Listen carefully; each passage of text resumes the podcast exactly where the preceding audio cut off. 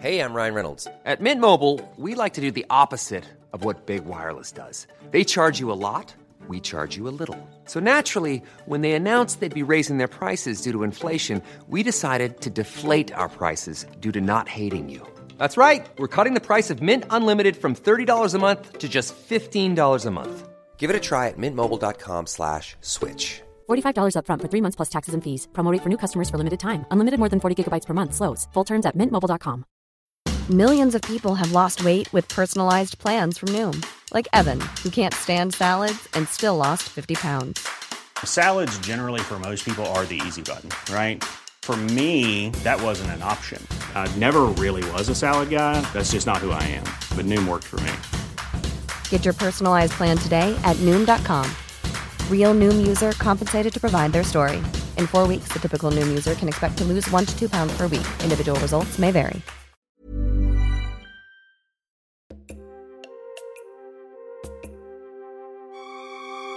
Welcome to Spies and Lies, an espionage podcast diving into and analyzing acts of espionage throughout history, tracing the exploits of daring spies, covert operations, assassinations, hacking, secret organizations, and more. Co hosted by me, Omri Rose, who spent his childhood living undercover thanks to his dear old dad and co host, Jason, a retired former spy master of one of the top intelligence agencies in the world. Without further ado, let's dive into today's episode. Oleg Gordievsky. May 1985. A month after Oleg Gordievsky is promoted to head the KGB's London office, he's suddenly summoned back to Russia on the pretense of promotion, but he immediately feels something is off. His MI6 handlers urge him to go so as to not set off any alarm bells, and there's no intel he's compromised. Meanwhile, Gordievsky's Moscow apartment is being bugged with wires and his clothes dusted with radioactive material so that he can be traced with a Geiger counter. Returning to Moscow, at his apartment, someone locked the third lock that he never uses because he lost the key. Gordievsky having to break into his own apartment. Clearly, the KGB searched his flat and were sloppy about it too. He's supposed to meet the head of the KGB for his supposed promotion, and not long after, he's picked up and taken to a safe house by two counter-espionage agents and an old colleague. Arriving at the location, there are others there who want to have a chat with him, but first, they eat and drink.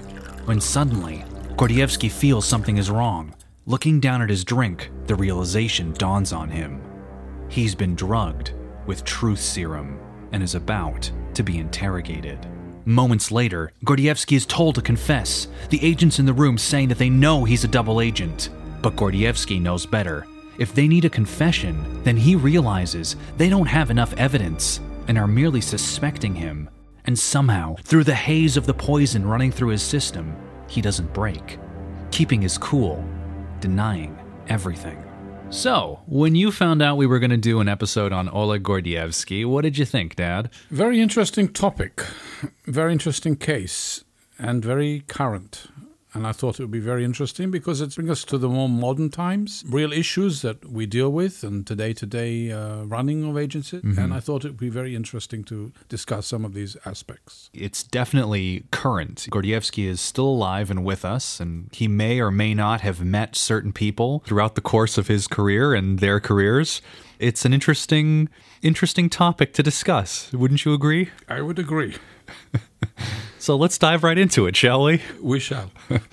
Gordievsky was born in 1938, in Russia, of course. His father worked for the KGB his whole life. He even wore his uniform on the weekends. You know, this is kind of like a, a very proud nationalist Well, Russian. he'd work undercover, otherwise he wouldn't have had his uniform all, all the time. yes, he definitely didn't work undercover. Gordievsky was raised in an apartment block that was actually dedicated for spies and people working in the KGB. At an early age, he learned all the communist principles at school and at home, and he was also, at an early age, fascinated by languages and history. He knew how to read German. He learned about foreign lands during his school days, uh, something that fascinated him. He joined what was called the Komsomol, or the Young Communist League, which was absolutely normal for the time. It was kind of what every young, aspiring Russian would do. At 17, he was enrolled at the prestigious Moscow State Institute of International Relations. This was actually after Stalin's death, which was a brief period in, in Russia that there was a, a, bit of a relaxation of kind of the harsh communist authority. And during that time, he studied history and geography, economics, and international affairs. He wanted to learn English as well, but was unable to. They just didn't offer it.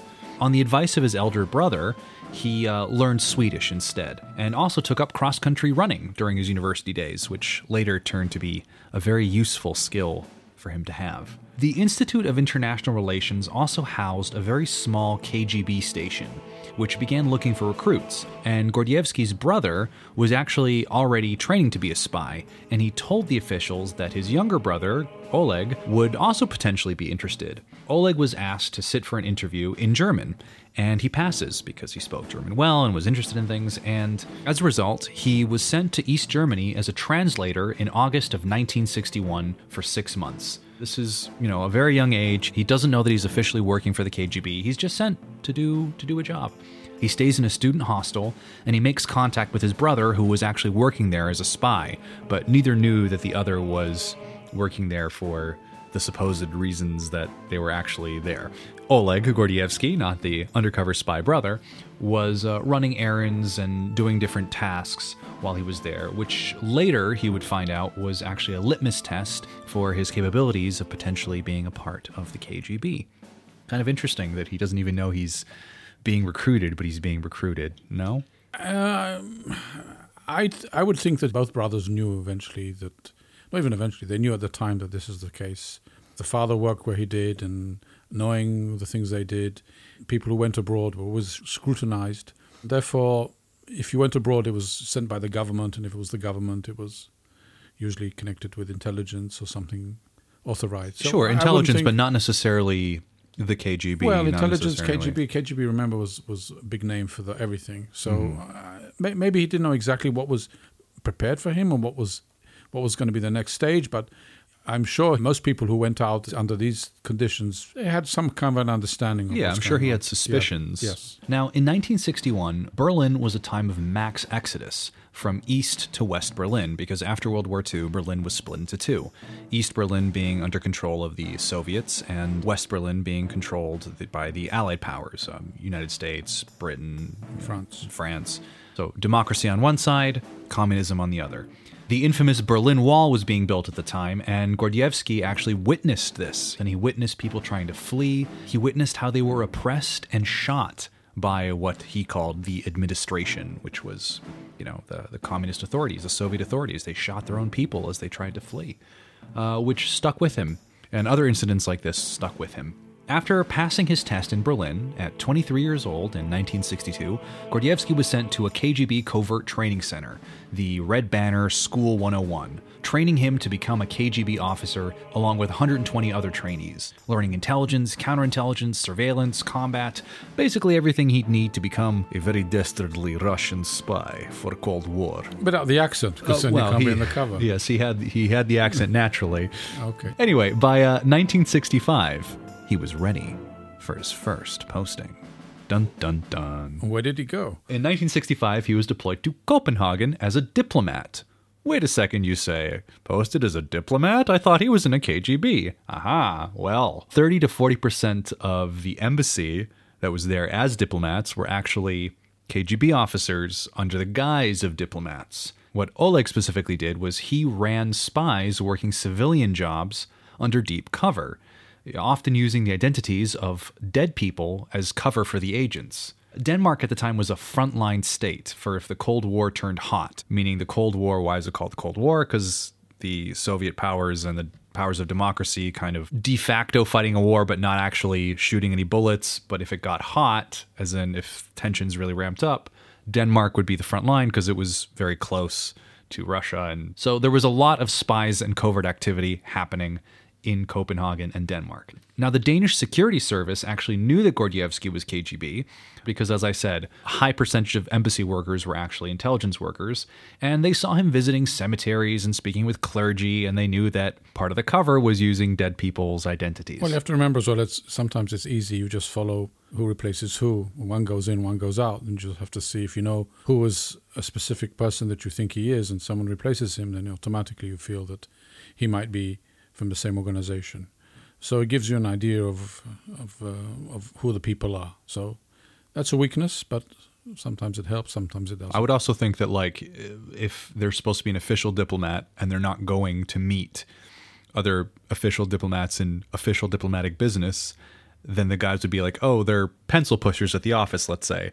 But then if he's not in the office all day, then what is he actually doing? A lot of these people do have an official position in the embassy, and it's an official diplomatic mission, so that they can actually do the real diplomatic work, and then, not I would say in the spare time, but as well, work extra time doing other things. But they have a dual job, So, they it's do a, a dual role. They do have a dual role. I see. Okay. So Gordievsky actually, while he's in Copenhagen, becomes disenchanted with the Soviet mentality. His mind is opened up. He goes to libraries in Copenhagen and he reads any book that he wants, unlike Soviet Russia, where you were only allowed to read what was acceptable by the state. He was amazed by the freedoms that were there. He had a deep love for classical music, which had become banned in the USSR. He was able to listen to it there, of course. He even bought gay porn magazines and proudly displayed them in his house simply because it was possible to do so, as opposed to what he described as the concentration camp like environment in Russia. Then, the Prague Spring occurred, and this was a turning point for Gordievsky. The Prague Spring was an uprising in then Czechoslovakia, and the Kremlin sent thousands of tanks and troops to brutally suppress the uprising. Hundreds were massacred, and Gordievsky later was quoted as calling the Soviet actions a brutal attack on innocent people that made me hate it with a burning, passionate hatred. He even called his wife, crying, saying, It's all over. But was this a normal call? The Danish intelligence were bugging the embassy phones, and they heard his conversation. What was this? A crack in the Soviet iron will? A careless mistake? Or was it a signal? Was he indicating that he was ready to defect? Or was he possibly a secret double agent, giving them what was called a dangle? Well, you have to look at it from his point of view and his perspective. What is he doing here? He knows much more about what the capabilities of the Danes are. So the question is, does he not know that they're listening to his phones? Yes, he assumes they're listening to his phones. He even confirmed it later that he knew the Danes were listening to his phones. yes, but at the time they were not sure about it. So he knows about the capabilities of the Danes, and he knows something about the capabilities of his agents in the Danish establishment. He has to be very careful and cautious about how he does things because he doesn't want to be compromised. On the other hand, he doesn't trust really anyone. And is it a message? He said it is. Was it at the time a message? We have to assume it was. But uh, my feeling is that it was more of a spontaneous phone call that he made. Was he really willing at that moment to cross the lines? That we will have to see. Later, he confirms or says in interviews and books and things that the phone call, specifically made from the embassy phone, which he knew was bugged, was a signal to the Danes that he was open to a conversation, to defect even. But it was missed. And at the end of his three year stint in Copenhagen, Gordievsky returns home in 1968. Years pass, and in 1972, Gordievsky returns to Copenhagen once again, promoted to the position of Deputy of Political Intelligence in Denmark. And on his return, he's actually flagged as a person of interest after a friend of his from university defects and mentions that Gordievsky might be inclined to cooperate due to previous signs of political disillusionment that he displayed while in university. And so, with this information, the Danes think, aha, let's try to turn him. And so they set out a trap, but not just any trap, a honey trap. They send out an attractive young Danish man who, at a party, gets a little bit too drunk and a little bit talkative, chatting up Oleg, offering to take him to a bar to continue the evening, which Oleg declines. The Danes upset at this because, of course, they thought Oleg was gay. Why? He left messages that he might be interested in that kind of sort of activity, but obviously they didn't understand. He bought those gay porn magazines and displayed them in his apartment. That means someone was in the apartment or someone knew what he was buying. Whatever the case was. The little act of doing that sent the wrong message to the Danes, and they set up a trap which had no chance of succeeding. And so, the Danes failed, and what do they do? They turn to their intelligence allies at MI6 for help in recruiting Gordievsky. So, Now it's MI6's turn. We'll show how it's done, lads. and what do they do? They make an attempt. They don't send out a young, attractive man. No, no, no. Such a silly, foolish thing. They send out a young, attractive woman to entice him. She was a dentistry student who would actually later become a badminton champion, a sport which Gordievsky actually also played. The two had a couple drinks, chatting, flirting a little bit maybe, before Gordievsky promptly left. The plan, once again, failing. Finally, the head of the local MI6 station undertook the task of recruiting Gordievsky himself. And after a long series of chance encounters between the two at receptions and athletic clubs, eventually the MI6 officer suggested meeting in private, a meeting to which Gordievsky agreed on the condition that the Danes not be involved, because he knew that the KGB had a contact inside Danish police. So, the pair meet at a hotel in the center of Copenhagen, and Gordievsky lays out three conditions for his cooperation with MI6. 1. He is never followed or photographed. 2. His colleagues at the consulate will never be compromised. And 3. He will receive no payments in exchange for his services. You have to understand where he's coming from and his position. He knows these are weaknesses that could be then traced to him and he has to protect himself. So everything he is doing is thinking, what am I doing now that afterwards I could be compromised? I, I know too much, he says to himself, about the capabilities of the KGB and other allies in Denmark. And therefore, if you have too many people in Denmark who are aware of my connections, I'll be compromised. Second, he knows that if he compromises people from the embassy or people that are working with him, it will lead to him because it will be more specific. That will raise the alarm. And third, he didn't see himself working for money. His motive was not money. And he knew as well that if he gets paid even one English pound or one Danish currency, he then puts himself in a different category and he cannot deny things. So He's always thinking two steps ahead of everybody else. It's actually a little bit rare that you have someone who's so idealistic about it. But Gordievsky was one of those rare people who defected from really a st- very strong point of idealism, in addition to the fact of knowing two steps ahead. Then, if he's getting paid, then it could lead to. Look as well how they made con- in the end how they made contact. Interesting things happened here. One, uh, all the honey traps and all the different things they tried to do, the classical approaches didn't work. One, he didn't buy it. Second, he didn't trust it, and that's not the way he wanted to go for it. He, he didn't want middlemen. He didn't want anything like that happening. It wasn't good enough for him. But it comes back as well to what you said before. Does he have another job? Yes, he has another job, an official job. And so does the British guy. He has an official job. It allows him to meet people. It allows chiefs of station or espionage people to meet espionage people under a hat of diplomatic hat, allowing themselves to have a chat or talk without being a traitor. If he's asked by the Russians, okay, why did you meet him? So, well, I went to an official uh, event.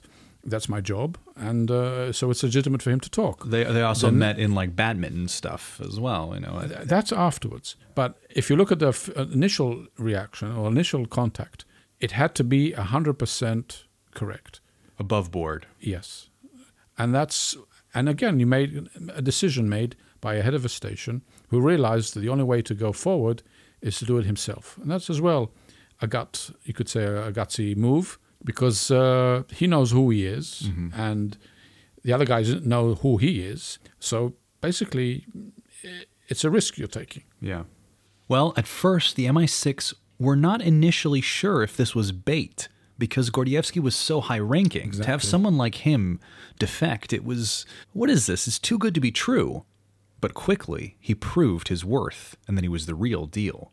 Gordievsky's early missions were to smuggle top secret microfilms from the embassy and pass them to handlers in a brush pass when two people would walk by each other and pass off something, these microfilms in this case. The MI6 officer receiving the brush pass would then immediately head to a nearby safe house and copy the film, and then in 30 minutes return it back to Gordievsky, who would then return to the embassy without anyone noticing. The microfilms he was able to pass on this way revealed the inner workings of the KGB in Copenhagen, as well as names of agents working undercover. And for four years, Gordievsky provided this intel and others to the MI6. During this time, Realizing how valuable he was as an asset, the MI6 started developing a rescue mission of sorts that they called Operation Pimlico. This plan was an operation to rescue Gordievsky from the heart of Russia itself should he be compromised. Of course, they'd hoped to never have to use it. But we'll get to that, won't we? Yes, we will. In 1978, his posting in Copenhagen was over, and Gordievsky returned to Russia. He was desk bound, dealing with classified documents pertaining to agents operating all across Western Europe.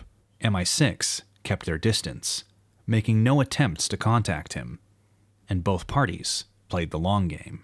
That's very, very important message to a lot of operations. You know you have an asset, you know he has information. I mean, I'm, we're talking about those days, not today when there's other ways of communication. You don't have to physically be with each other and meet each other and pass things. Today, it's a different world. But in those days, the only way to get the information out was physical, have a meeting. I would say that the fact that the MI6 realized that the only way to keep their assets safe was not to have contact with him and give it time. That is a lesson that not always agencies remember. Some people don't have the patience and they want immediately information and you compromise your agent. Well, we're living in generation now. And, and of course, the communication systems are different. So today you can be in touch with people without even seeing them, as we said. And, but in those days, that was the only way to do it. Then, in 1982, something remarkable happened. Gordievsky was posted to London. A lucky break, or orchestrated by himself, maneuvering to get there. In preparation for his posting in London, he was told to read Somerset Maugham by an old friend as preparation, as a way to understand the British. And also, he goes through the KGB archive looking for information that might be interesting to MI6 before he leaves. While searching through the files, he comes across one labeled Boot, a code name for a man named Michael Foot. And for our British listeners out there, you'll know he was a British politician and labor leader who was potentially in line to be the next prime minister. The file showed that Michael Foot had many meetings with KGB officers, as well as received vast amounts of payments. Arriving in London, Gordievsky almost immediately makes contact. Given a number that was always manned, he calls it. And later, he meets an MI6 agent in a safe house, a small rented flat, where they continue to meet once a month, only for 50 minutes at a time, enough time for him to fit it in his lunch break. He passes on the information he has about Michael Foot, but that information was not passed on to Prime Minister Thatcher. Other names, though, were, including many other politicians and people in places of power, which led to police warnings, interrogations, and expulsions, curbing a series of possibly devastating effects. Later, Michael Foot loses his election to Thatcher in a landslide, so in the end, MI6 didn't need to act against him. Why wouldn't you pass on information like this? It's a very difficult and tricky decision. Of course, it has explosive information like Ramifications, yeah. And uh, are you interfering in the politics of the country? Is it a way for? Could they deny it? Could you actually do something about it? It's it's a problem. Yeah. I don't think they would hold information like that, but I don't think they would maybe act to do something. Well, I think. I think the proof is in the pudding. You know, it, it's quite possible, just like we have today, that polls, as much as people like to to, to be against Thatcher these days, back then she won in a landslide victory. She was very popular. wasn't relevant necessarily to act. Well, if- you have to remember, it's still it's a politician, a very high-ranking politician working for the other side in some way. That's treason. You're going against the interests of your country, and the security services and the intelligence services of the country are supposed to stop it.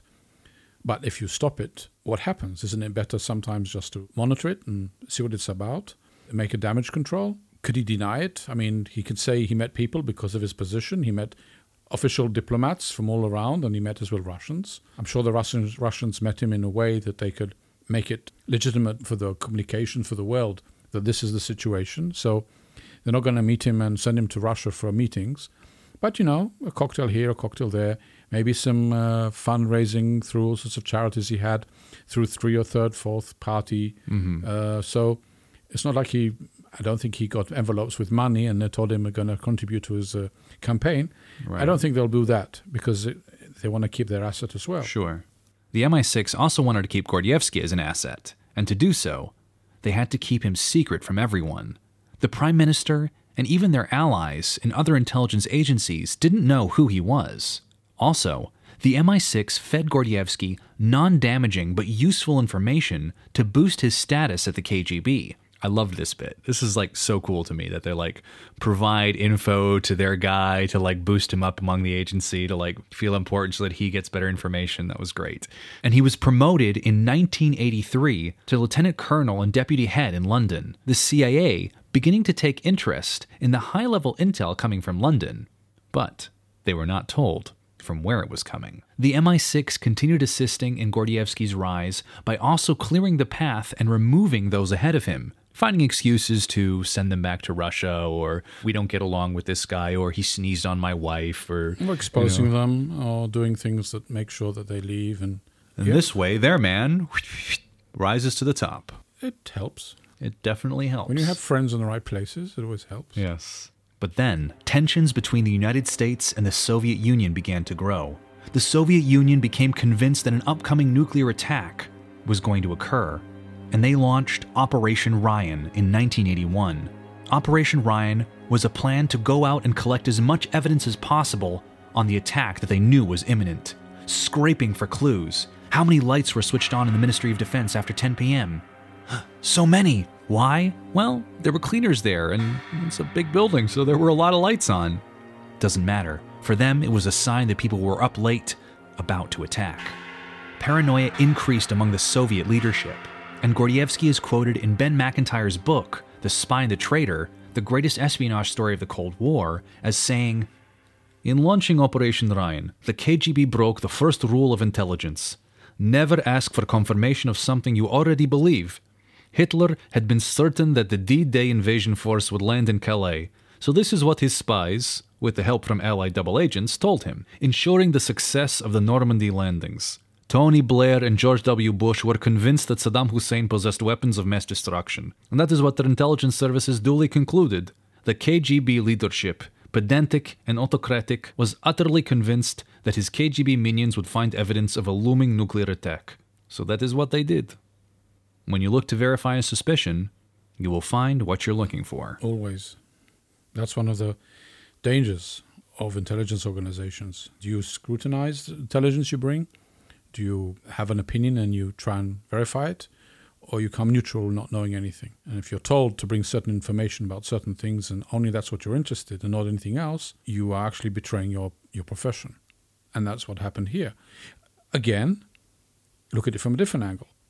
If you're a government who wants to react in a certain way, and needs an excuse and wants it, then what is a better tool to do it than use your organiz- security and intelligence organizations to bring the information that you, you, you build on to do the act you want to do? So, if you really believe it, it's one thing. If you're using it as a tool, although you're not sure it's true, It's another thing. it's another thing. So even looking at Gordievsky's quote and you look at the D-Day thing, Hitler was convinced the attack would be in Calais, and so that's what they found. Because he knew there'll be an attack. So he was looking for it, and they allowed him to find it.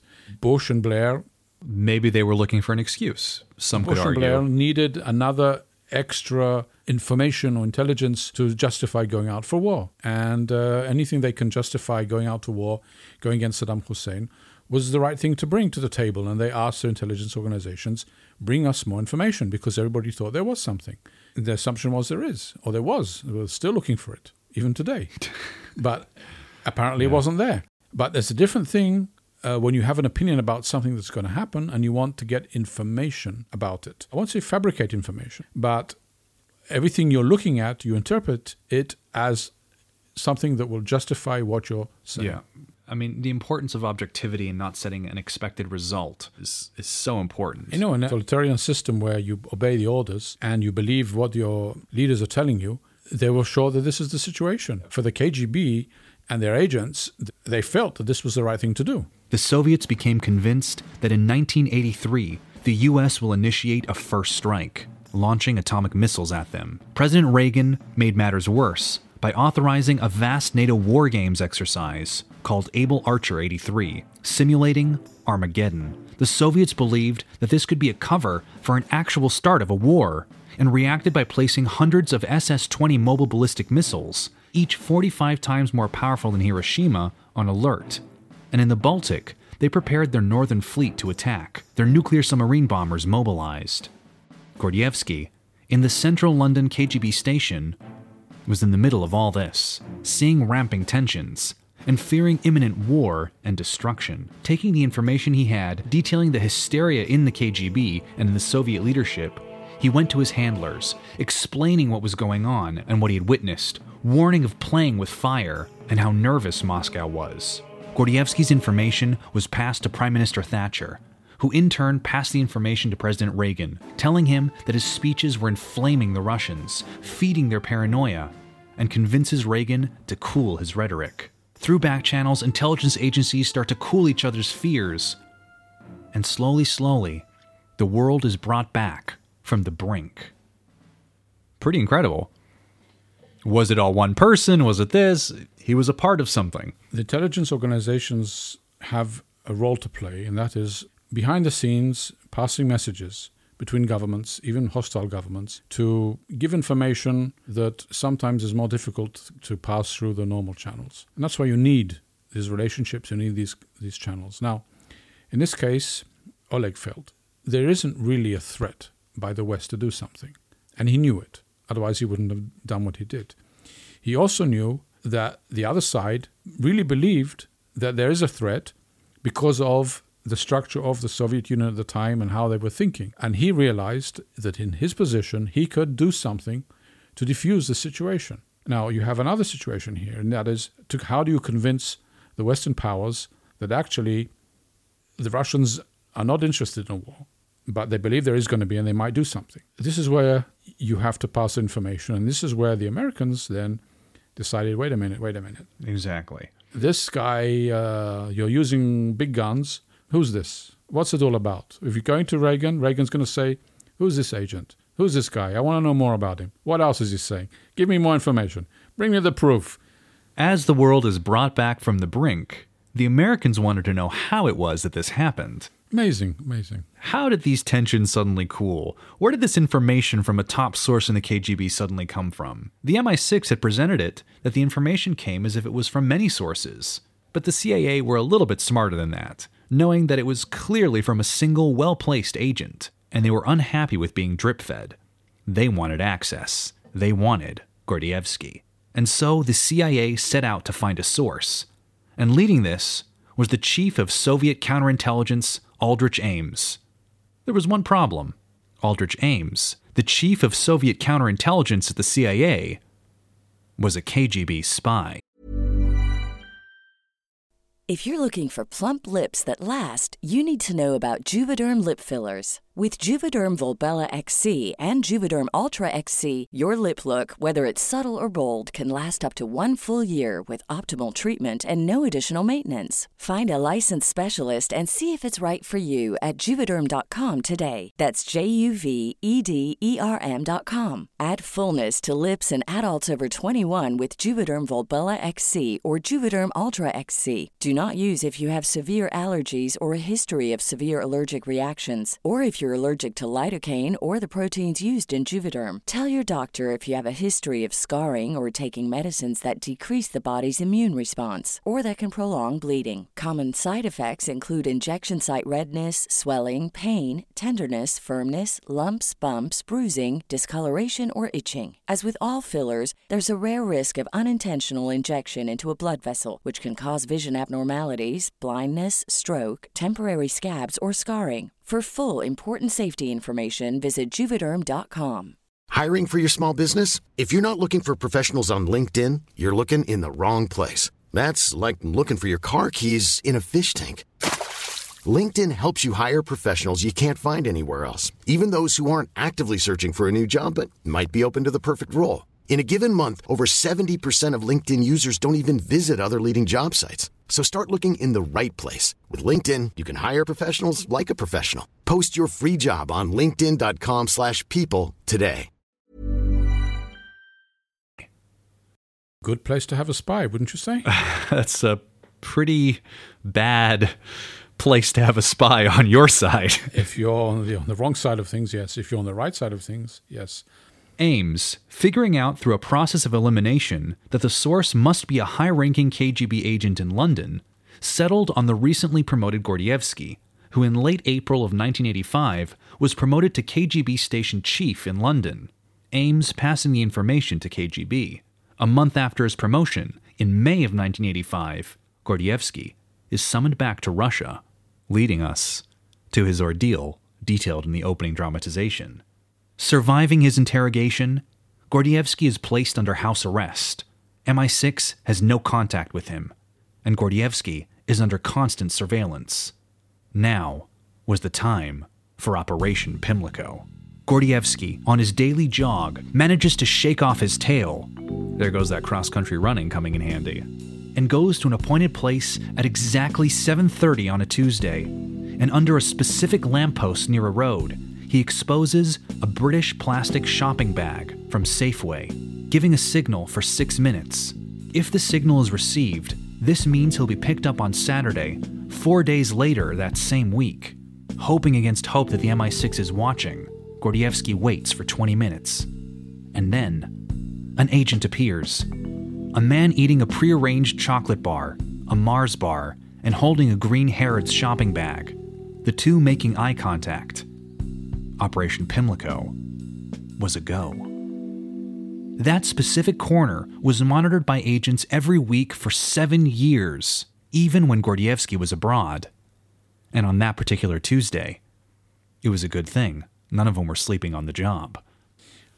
In the whole story, this is one of the amazing things about it. Seven years.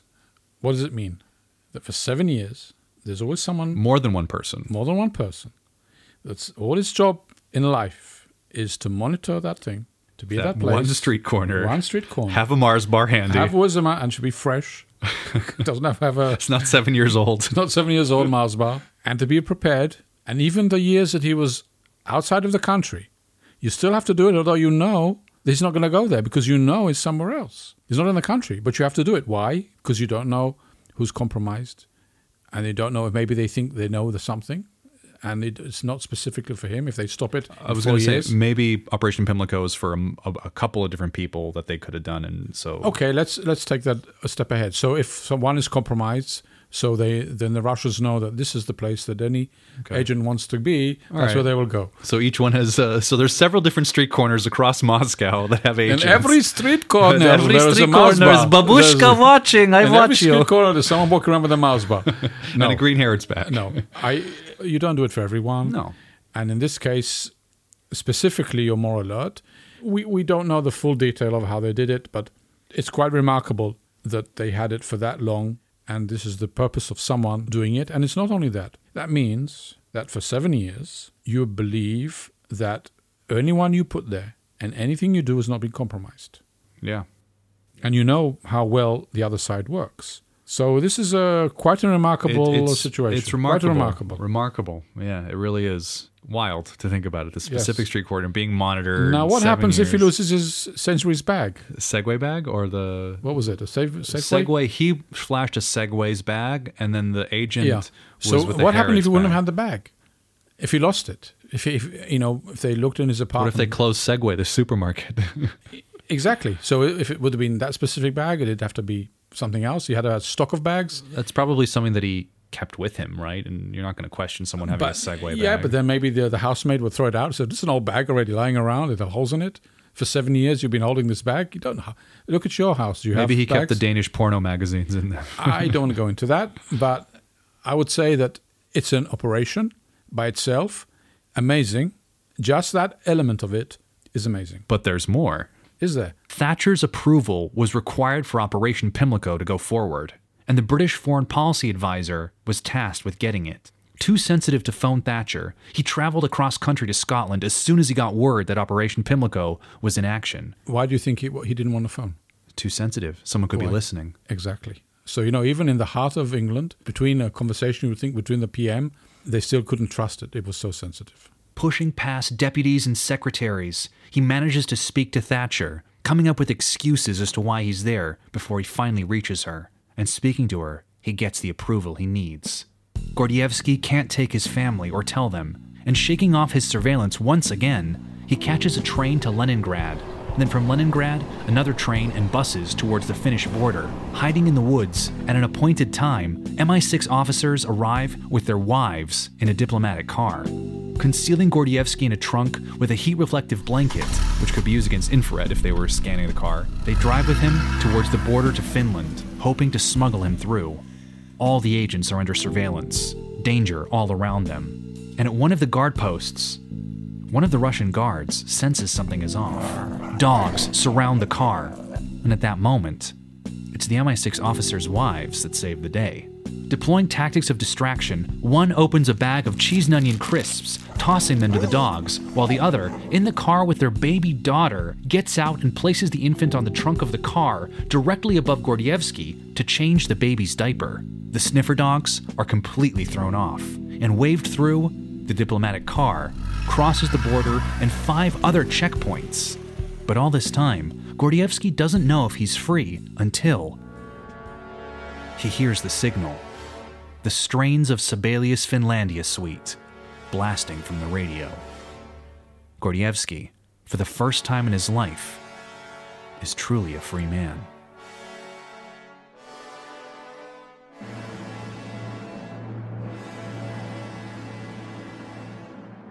Now imagine what it is to have someone tasked to go in the car with a baby, assuming it's theirs, not some random baby they picked up somewhere in the supermarket. But it's for the cover as well, you know, diplomatic. It's the cover, but if they get caught, oh, what happens? Yeah, hor- terrible. Yeah, what's you know, what's going to happen? Caught, you get caught, the baby. What's going to happen to the baby? You know, are they going to say, "Oh, ah, what's all this?" I don't see so many families volunteering to do this kind of work with a baby and child, and doing this kind of thing. Now, did they go there for the first time? Was it the first time they were there, or they practiced it? The borders open. Did they know it was right? This was thought about seven years ago. Things have changed in the border. Things have moved around. Interesting. Interesting. Each one of those episodes is very interesting of this operation. It's a wild escape. It is. A wild escape. This was a KGB colonel in Moscow under house arrest who manages to escape. This had never happened before. Never have someone someone of Gordievsky's level of importance and and status had ever been able to flee. And once he was free, all the intelligence that he had was finally able to be used freely without fear of compromising him. So it was a big deal. Well, you that have to think as well that at that point, the Russians were not 100% that he's a traitor, right, because then he wouldn't have been in house arrest. sure. So he had a little bit of flexibility, not a lot, but he's maneuvering around trying to get away from his surveillance. He had to do it in a way that looks normal, because if you're his, doing it, his jogs, you know, he jogs. uh, still, you know, the, the the security guards or people behind him, they know to jog as well. They don't bring, they bring people who know how to do the work. But he has to make sure it looks normal. He didn't probably did it once or twice, and that's it. He didn't do it every day because then they'll feel that something's happening. So, in their minds, until that moment, you would think they were not hundred percent sure about him. Well, for sure, if they were 100% sure, they would have put a bullet in his head. I mean, oh no, or put him to trial, or put him in jail, or, or put him not in a house arrest. Yes. So the house arrest at that stage was for them. Okay, we're still investigating, looking into things, hoping to get stuff maybe from Ames. maybe, yeah. Tried in absentia by the Soviets, Gordievsky was sentenced to death, a sentence which remains to this day. Six years after his escape, the Soviet Union finally fell, and Gordievsky's family joined him in London. But at that point, his marriage had already fallen apart. In November of 2007, Gordievsky was poisoned with thallium by rogue elements in Moscow who were trying to assassinate him, taking a visible toll on his health. He was hospitalized and unconscious for almost three days, but recovered. In Gordievsky's opinion, the culprit was a UK based Russian business associate who gave him sleeping pills for insomnia, but he refused to identify the associate. On advice of the UK authorities, Gordievsky noted, I'm the only KGB defector from the 1980s who has survived. I was supposed to die. Today, Gordievsky lives in an undisclosed location, alone, under heavy protection and security. In 1995, his memoir, Next Stop Execution, was published, and throughout the course of his freed life, he worked with security services as an advisor, as well as on many programs on espionage and spycraft as an expert in different things. He once said about the KGB that it was an exclusive club to join and an impossible one to leave. At least alive. So, yeah, later in his life, he worked um, as an advisor with security services and as an advisor on different espionage programs and books and all these different stuff. And he's still with us today. Quite a remarkable life. I would say so. It's uh, quite an amazing story. It's not a story, it's a true event of someone's life. And uh, he made the initial contact, he made the decision. He had to think two Out of steps ahead. idealism. Wasn't money. He didn't want money. A lot of double agents, I guess you're insinuating, are people who don't make the first contact, but are contacted by the other side and are turned that way? You would say that a lot of the double agents have the opportunity to be double after they be compromised. Not necessarily do they come forward and say, I'll be a double agent. I would say he was a double agent, What would you say he was? something else. But he was a double agent. He was working for the KGB, but actually working for the M- MI6. I don't think he was working for the MI6. I think he was selective in what he thought would be right for them to have. He always kept his dignity. He decided the rules. He was dictating to them more what information he will be able to give them and what was right to give them. I don't think he felt that he is working for another side. I think he felt he was working, yes, he is working for the West, but not he's working for them, if, if, if you know what I mean. I see. He's not getting his marching orders from them. he wanted to keep his independence. So- That's why he didn't take money. So are you saying that? Well, later he actually did take. They paid him Of through. a course, afterwards account. he needed yes. Yeah, but um, so you're saying that a, a lot of double agents get their marching orders from the other side. Like, we need this information, go get it. Well, when you're a double agent, you have to know where your loyalties are Mm-hmm. and and who who is who actually tells you what to do. He was a Russian agent. Yes, he did his work for the Russians. Yes, and he did stuff and told stuff to his English MI6 handlers. But did he see himself as a double agent in the pure meaning of double agent? I, I, it's more of academic uh, discussion than he a- was working for the British. He saw He was himself working for as the working British, for the yes. British and the Soviets as an evil. Yes, but remember, um, for instance, the men. four years he was away, he didn't work for the British. Right. He made a decision, and they made a decision. What he decided. do? Run away? No, I mean he could have. They said, "Well, we want to make contact with you. You're working for us. You give us information to find a way to come out." No, he said, and he he gave put down the ground rules from the beginning. I don't want to take any money. I don't want any traces. I don't want to follow me. I don't. I don't want anything that someone can say that I am working for you. And you make sure you take care of me. What made him fall was, unfortunately, because the Americans had a rotten apple in their in the organization in the wrong place at the wrong time. Did our friend here know about it? No. Was he aware that there is someone like that? Probably yes. That's why he was afraid, for instance, to go with the Danes.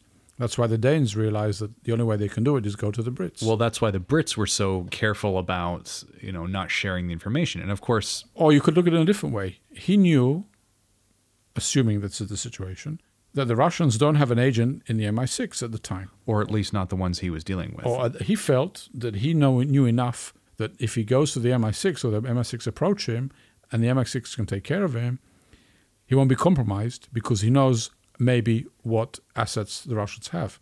In the Danes situation, he didn't feel that way. Hmm. Doesn't mean that they they're working. They're, they're, all the, the Danes are working. No, but he he knew he had to take care of himself. Macintyre, in his book that we quoted from earlier, said of Gordievsky that most people tell a version of the past and then either stick to it or embellish it. But Gordievsky's power of recall were different, able to store prodigious amounts of information in his memory, including the content of conversations he had held and their contexts, and to analyze them and extract pointed insights. The result was the single greatest operational download in MI6 history an astonishingly meticulous and comprehensive insight into the KGB, past, present, and future. It reminds me a bit of our previous episode on Casanova and the ability to recall and memory, and because you're not taking notes in, in meetings and things. And Yes. interesting that, they, that he mentions this as well. Yes, it's important, very important. What did you say? Well, you, as I said previously as well, you've been known to, to have a, a very good memory and to not forget different details and other stuff like that. So, what do you think drove Gordievsky, if not money, to be a double agent? Do you really think it was truly idealism? he was a man he saw himself in a different category he was from a younger age he was open up to the world to the mm. to what the world had, the culture of the world, the openness, the, the world around him, in, if it's music, if it's freedom, if it's whatever it is. He didn't find it where he was where he was working for. That's why he decided to do what he did. He wanted to make a difference in a different way. He wasn't happy. He could have resigned. I mean, he could have mm. said, "You know what? I don't want to work anymore." Well, And easy leave. to join, difficult club eh, to yes, leave. I agree. But in this case, he decided to take a risk, a very big risk. Mm-hmm. Would you hire him? This is not a guy you hire. this is a guy that, if you have an opportunity to work with, you are grateful. People like that just don't. You just don't stumble on them. Look, you have to have the right person, with the right approach, at the right time, and the right chemistry to make it happen. It's all. If you ask me one word on this situation of all the whole case that you have here, it's one word that comes to mind to me: trust. He trusted that he will not be compromised By the MI6. by the MI6, whatever they do, because he's putting his faith in their hands. And he And trusted why- that, and he trusted that they would rescue him if Yes, and that's why they built this thing, even though it took seven years to have someone sitting in a little corner every Tuesday, coming to a certain place and waiting there and being there. Did he know that there'll be someone there? He was hoping. Did he trust them that they will make sure that his information will not be given to others? Yes. his promotion to the London office, even his posting there, you know, seven years or however long it was that he was working in Russia before he got posted there, you could say that was lucky, but it could also have been maneuvering on his part to, to get back into the action, right? You say right place, right time. If he wasn't posted to the London office, we probably wouldn't be talking about him right now. I would put it in a different angle. He was a deputy head in Copenhagen. He went back to his headquarters, and now he's supposed to go out again to be promoted to a bigger station or bigger place. London was one of the biggest stations they had, and one of the important stations they had. So it wasn't like, okay, there's five people in, in London, let's put him there. It's a very big station. A lot of people, a lot of work, a lot of things to do. He's already experienced. He's already done a posting abroad. You would say even two postings. He's done already uh, some time in the headquarters. He's someone that's on the ladder. Send him to somewhere he can make a difference. He also learned how to speak English later. of course. So I assume he did. before the London posting, Yes. yeah. So it made sense to go there. It wasn't okay. We'll send you to Andorra. Okay, sorry, we'll respect to Andorra, but you don't send someone that caliber to a. You could have sent him to Berlin. Okay, but they decided to send him to London. It, it makes sense. Yeah. I mean, London or Washington or. He was on more on the European side, so they sent him to Europe. They didn't send him to the Far East. They didn't Right. send him to. They thought Europe would be more, and, More and that's what they needed. suitable. And they did have very important assets there yeah, in England. for sure. They did. Always, and they always have. They have a lot of activity, so they need experienced people. Did he manip- manipulate the situation to go there? It could have been. Maybe he turned down a position somewhere and he said, "You know what? I'll wait another year and I'll go out if it's to London next year." Well, Maybe. like like any organization, I'm sure there was always, a little uh, bit of yes. wriggling and Yes. stuff. So much doubt when they were recruiting him. So many traitors and secrets between agencies and even inside the same nation. How can anyone trust? You know, you say it's all about trust, but how can anyone trust in in this this world of espionage? it's built on interest, but it's built on trust. And in this case, But how can anyone do it? you have to in the end. I mean, he trusted the MI6 to take care of him. He did not want to work with the Danes, not because he didn't like the Danes or he thought they were no good, but he- knew he needed a professional organization that has the capabilities of doing the things that he thought he will need eventually to work with. He didn't know that the Danes will go to the MI6. Mm-hmm. He was willing to work with the Danes, but only until the MI6 guy came to him, he felt comfortable to work with him. And again, one of the first things they built, as you would do, is your safety and security. That's your number one, always you do with anyone who comes in and works with you. And if they feel that's the case and they don't push you, I mean pushing, I mean when you go back home, they say, you know what, here's a number. When you're four years, five years, three years, there'll be someone there on the other line waiting for you. And we have to make sure if it's a telephone line, in those days it was a telephone line, with a room in an office with a phone, and someone has to be there 24 hours waiting next to that phone, specifically, maybe just for him. Because if you compromise that number and that number's compromised and someone sees you phoning it, you compromise another person. So there'll be someone waiting at that specific number for someone to phone you and maybe never phone. So you have to have a lot of resources to run an operation like that. Mm-hmm. And if you think about what it meant for an organization to run a case like that and to keep him safe from the point of view of the reporting, not to reveal who he really is, and not to share the information with too many people, even in the organization, only very, very specific organizations are able to run operations like that. Well, if your organization is only three people, it's hard to keep a secret between the other two. Correct, but then you can't be as well as sending out someone That's with a what I'm bag saying, you know, and so- the phone and then finding a baby to help you with the diapers. exactly. So you need a it needs- bigger, more. Yes. So is trust different in the world of espionage? Is it defined differently? You have to keep it. If you break it, it's very hard to come back to it. Both the Danish and the MI6 first tried a honeypot approach. Why? Is this the de facto approach? It seemed the right thing to do at the time. I mean, I can understand. it's the- classic. I mean, they didn't know. And you have to understand something else here. Anyone who tries to approach him, you're compromising him. The most scary part for the MI6 people was the guy walking in the park with the chocolate. Because if he was compromised, and they didn't know that at the time, they would have arrested him. Now, he could have said what he wanted to say, but he would have been arrested. He could have spent some good years in prison. So when you go out and when you do that job, it's not okay. Let's who's available. You know, let's send someone out. No, you have to trust that this is not going to happen. I'm sure that they may be built in other mechanisms to make sure that if he is compromised and he has to do it, maybe he'll come out with a, a different bag or with something else or mm-hmm. another sign, because that's what you do.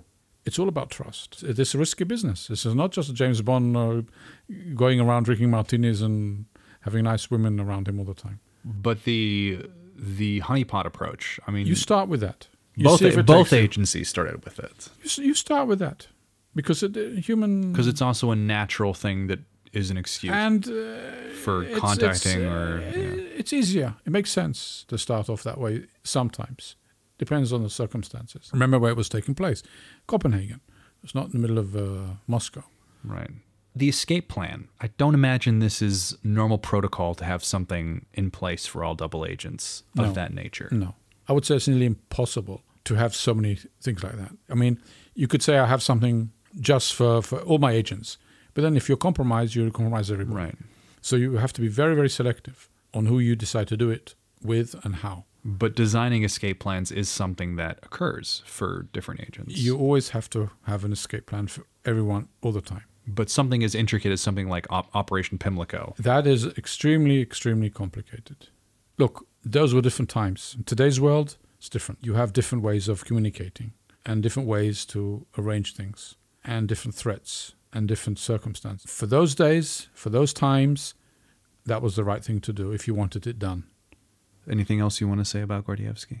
Remarkable story, remarkable man. It shows you that you have to lay down the rules and have to trust sometimes people who you thought were enemies with your life because you know that this is the only way you can get out of it. Difficult.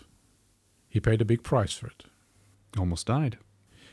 Died, loss of the family, isolation, fear of assassinations, not being on your own name anymore, not be able to go back to your family or to your, to your ones you knew were back in Home Russia. country. Yeah. Yeah. So there's a price for it, but he's alive.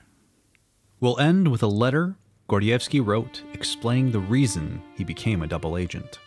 I must emphasize that my decision is not the result of irresponsibility or instability of character on my part. It has been preceded by a long spiritual struggle and by agonizing emotion and even deeper disappointments at developments in my own country. And my own experiences have brought me to the belief that democracy and the tolerance of humanity that follows it represents the only road for my country. The present regime is the antithesis of democracy to an extent which Westerners can never fully grasp. If a man realizes this, he must show the courage of his convictions and do something himself to prevent slavery from encroaching further upon the realms of freedom.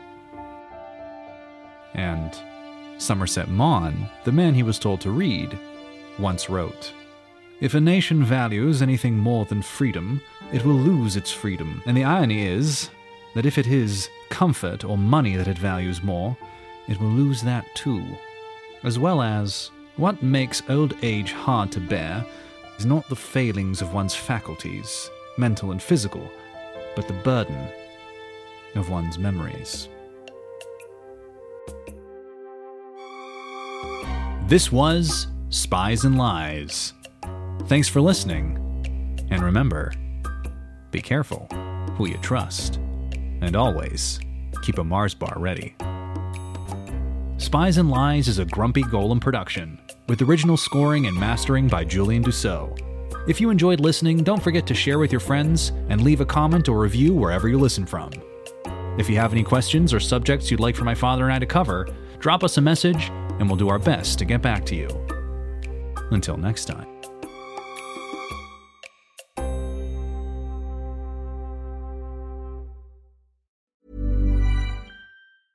Hey, it's Paige DeSorbo from Giggly Squad. High quality fashion without the price tag. Say hello to Quince. I'm snagging high-end essentials like cozy cashmere sweaters, sleek leather jackets, fine jewelry, and so much more. With Quince being 50 to 80% less than similar brands. And they partner with factories that prioritize safe, ethical, and responsible manufacturing. I love that. Luxury quality within reach. Go to quince.com slash style to get free shipping and 365 day returns on your next order. Quince.com slash style. When you drive a vehicle so reliable it's backed by a 10 year, 100,000 mile limited warranty, you stop thinking about what you can't do and start doing what you never thought possible. Visit your local Kia dealer today to see what you're capable of in a vehicle that inspires confidence around every corner. Kia, movement that inspires. Call 800 333 4KIA for details. Always drive safely. Limited inventory available. Warranties include 10 year 100,000 mile powertrain and 5 year 60,000 mile basic. Warranties are limited. See retailer for details.